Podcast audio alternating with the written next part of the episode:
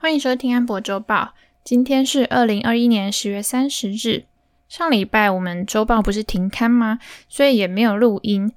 那其实上周我是出远门去了，到蛮晚的时候才开始看 Telegram 里面的讯息。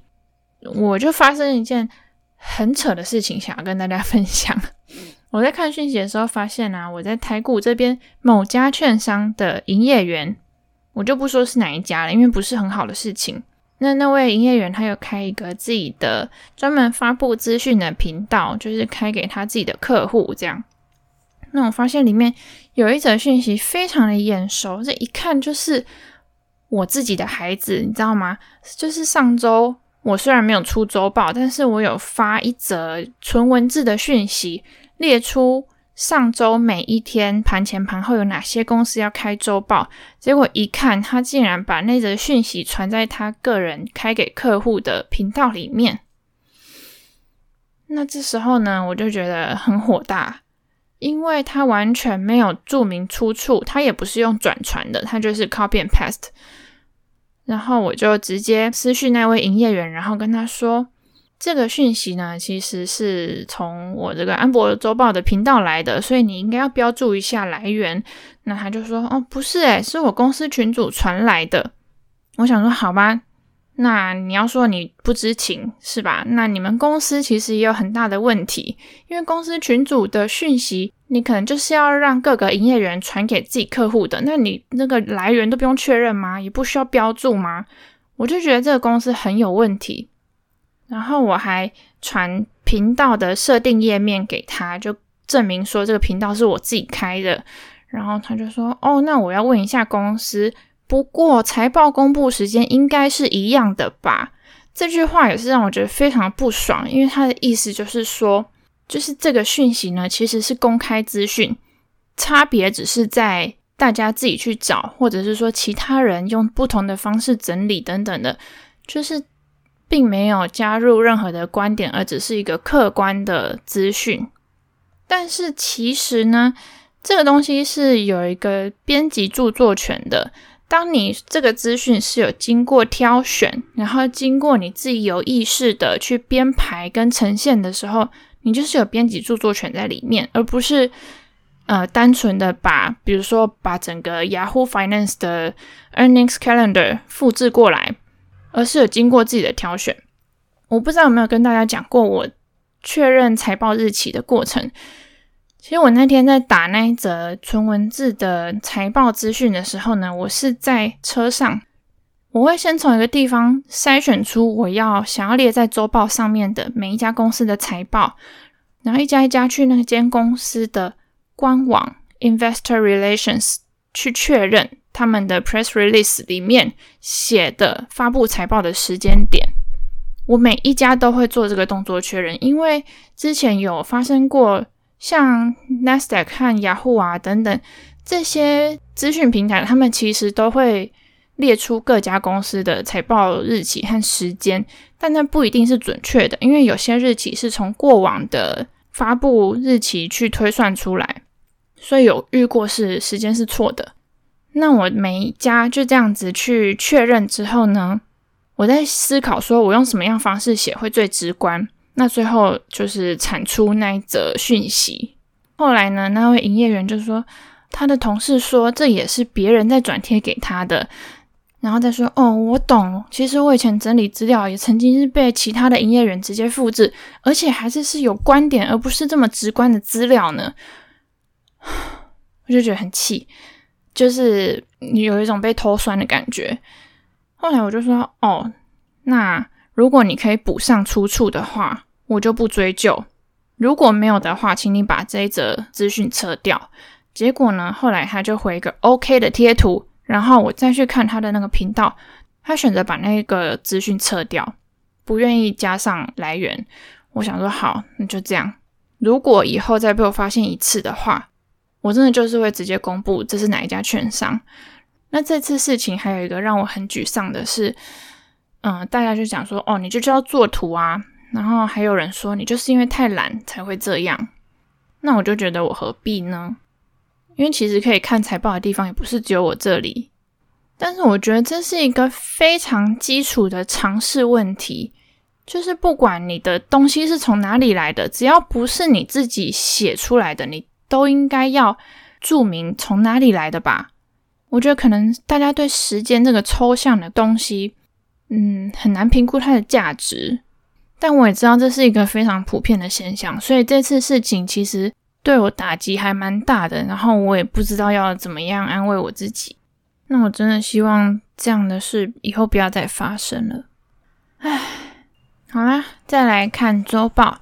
上次我不是讲说有人说十月的时候会开始。美股可能会转弱啊，等等的，结果呢，变成是九月跌了一整个月，然后十月涨了一整个月。我们明天会出月报，到时候看这个月报就会更明显的感觉。十月真的是每个板块的月涨幅都是正的，三大指数每个礼拜的一周涨幅也都是正的，尤其是在最后一个礼拜。科技巨头都开完财报之余呢，像 Microsoft 跟 Google 他们的表现都很好，然后股价也是涨了不少。再加上川普概念股啊，或者是一些 Spec，还有一些成长股、小型股，再加上加密货币，其实大家都有一种很欢乐的气氛。虽然说星期三公布的耐久财新订单年增率下降了，然后星期四公布的 Q3 GDP。季增年率也下降了，但是还是不影响股市继续往上走。不过有一个比较乐观的数据，就是星期五公布的 PCE。呃，虽然大家看 PCE 大部分是在看它的物价指数，那这次物价指数呢，也是跟前几个月差不多的趋势。虽然说月增率稍稍降低，就是从零点五、零点四降到零点三、零点二这样子。但是呢，它的年增率依然是很高的，所以说下星期二、星期三联准会的 FOMC 会开会决定未来的利率跟货币政策。那大家已经有预期，包括鲍威尔自己有透露风声说，今年十一月的这次会议可能就会宣布缩减购债，就是会每个月购债的规模变得比较小。那这个决定呢，会在我们台湾时间的星期四凌晨两点公布。那 PCE 除了物价之外，我还会看个人的收入支出的变动，还有储蓄率，因为这个呈现出来的是美国个人的消费力还有消费情况。那这次显比较显著的变动是储蓄率呢，在拜登发钱之后，其实一直维持在很高的十三趴左右，然后一直到前几个月呢。有降到九趴多，但这一次是直接掉到七点五趴。它这个七点五趴就是指你储蓄的钱占你可支配所得里面的比例。然后呢，这一次我们也看到，虽然个人收入是有减少一趴，比上个月减少一趴，但是支出的金额却是增加了零点六趴。那在非耐久财，尤其是药品，就医疗保健啊，还有食品餐饮。这部分是有增加的，那另外就是服务类，就持续是一个往上走的趋势，每个月都有增加，所以呢，整体来看，目前的状况是正向的。除了汽车方面呢是减少，那目前汽车的生产还是一个很堵塞的状况，就是从我们。前阵子一些车厂已经发布财报了嘛，他们就讲说我们交车量下降啊，然后因为供应链的问题、晶片短缺的问题等等，所以这一季的营收是相当受到影响的。因为毕竟特斯拉的成绩虽然很好，但它的汽车市占目前还是相对很小嘛，而且呢，它的规模也比较小，那在于一些原料啊、采购方面等等的限制可能比较少，那再加上它又有能力去让软体配合晶片，所以说大型车厂的供应还是比较影响市场上面的实际成交数量。那除税率下降的同时，我们就是要看他们的就业情况有没有好转。那至少是从十月初以来啊，每个礼拜的救济金请领人数都是一直往下走的，而且那个速度应该是目前为止最快的，就每个礼拜都在创疫情后的新低。所以下礼拜五要公布的非农就业数据呢，我是觉得应该会蛮不错的。那么上礼拜啊，ETF 涨幅整个就是被干净能源就是替代能源，或者你要说是绿能都可以啦。就是整个被这个主题的 ETF 给霸占了，而且周涨幅都是十到十四趴，是很夸张的一个涨幅。包括氢能源啊、太阳能啊，都是这个比较热门的主题。主要的影响应该还是在拜登现在要推的基建案里面。那现在呢，基建案从原本的三兆美元已经缩减到剩下一点七五兆，其中大概有三分之一左右的资金会用在干净能源部分的投资，就比如说，嗯、你有用干净能源的公司可以减税啊，等等的。那我自己个人买的 EXC。它通常没有算在这个干净能源的 ETF 里面，它算在公用事业当中。不过呢，因为它最主要的业务是核能，所以这阵子它也是涨了不少。而且我那时候是从 XLU 这个 ETF 里面去挑的，我就是觉得这个 ETF 怎么这么的表现不如预期。但我发现它的成分股里面呢，这一档它的表现就是比较。跌的时候不会像它跌的这么重，就代表是其他人在雷嘛。那我就干脆买这个表现好的就好。目前是继续观察基建案或者是天气的影响，对电力的需求的影响会怎样影响到这一档的表现。这样，那基建案现在的进度呢，跟前几次说的一样，就是在民主党内部还是一样瞧不拢啦。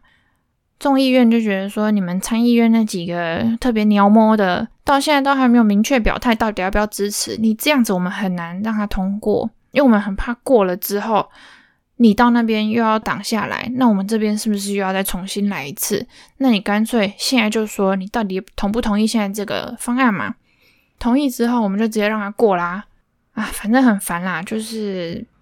我就觉得每天看这个基建的新闻都有点快要麻痹，都快要不知道这一次看的内容是之前的还是现在的。